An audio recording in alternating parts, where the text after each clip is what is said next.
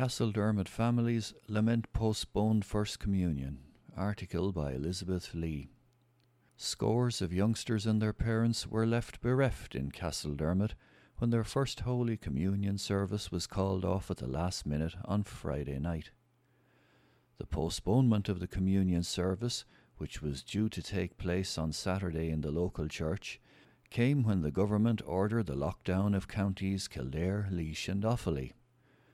The restrictions also see the deferral of more First Communion Masses next weekend, while confirmation services have been postponed in the parish for the next fortnight.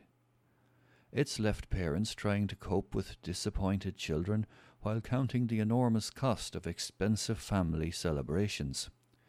While many parents appreciate the importance of the restrictions to tackle the localized outbreak of the coronavirus, they are annoyed that the First Communion services were postponed. They think that an alternative solution should have been found, such as allowing the children to attend the service in the churchyard. Holly Murphy, who owns Hallahoy's House Bakery in Castledermot, was busy with orders from local families both for the weekend's postponed services and the ones that were scheduled for next weekend. She's seen at first hand how disappointed and angry parents are at the last minute cancellation on Friday night. I don't think it was necessary for the communion to be cancelled. It was only a small group of people with 14 children involved, Holly told the Nationalist. I do understand why the restrictions were introduced, but why wasn't there a plan B?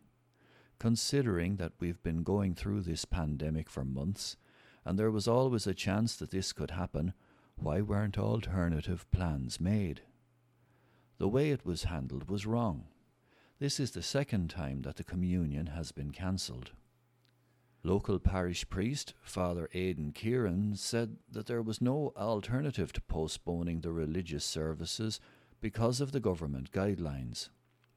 He said that there was no practical way of holding the communions or confirmation under lockdown conditions because even outdoor gatherings are limited to 15 people. He added that it was terrible for the children and that families were disappointed about the move.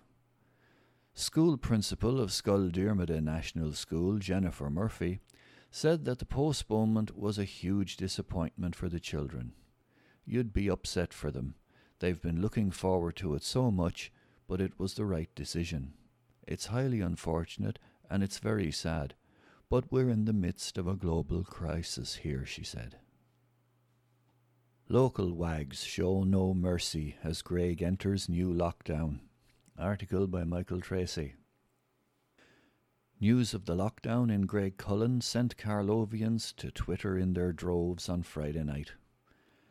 The idea of Graiguecullen people in lockdown tickled many Carlovians, with age old rivalries being stoked, albeit in a humorous fashion. If health officials announced lockdown in Laois, it will be the first time you'll hear Graiguecullen people claim to be from Carlow, posted Andrew Byrne.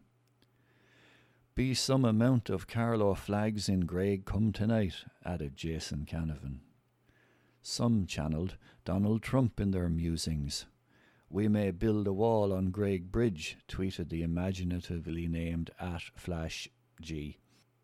Replying, Carlow councillor Brian O'Donoghue posted the hashtag hashtag make Carlow great again, with tongue firmly in cheek. Some even suggested blowing up Graig Bridge to safeguard the county. Amid the one liners, there was also a nuanced debate about the lockdown and the fact that the Carlow Laois border is not a clear line. It runs through housing estates and even back gardens. The valley of the squinting windows awaits. Carlow Towns to receive 73,000 euro as part of COVID renewal plan.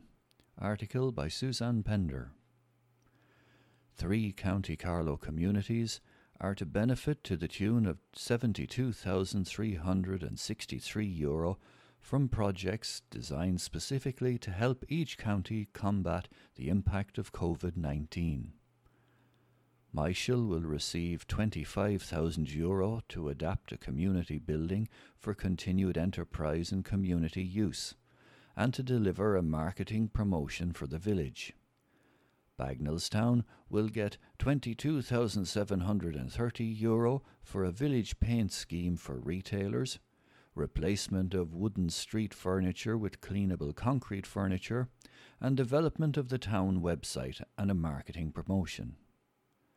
Borris receives €24,633 for the enhancement of an amenity area opposite the historic viaduct, for its village website, and also a promotional campaign.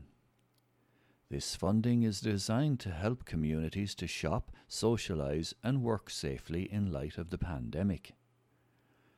Part of the July stimulus package, it also includes an additional 10 million euro for towns and villages, 5 million euro for upgrading and improving community centres, and 2 million euro extra to support the islands. The funding will benefit 106 towns and villages throughout every county in Ireland, stated Deputy John Paul Phelan.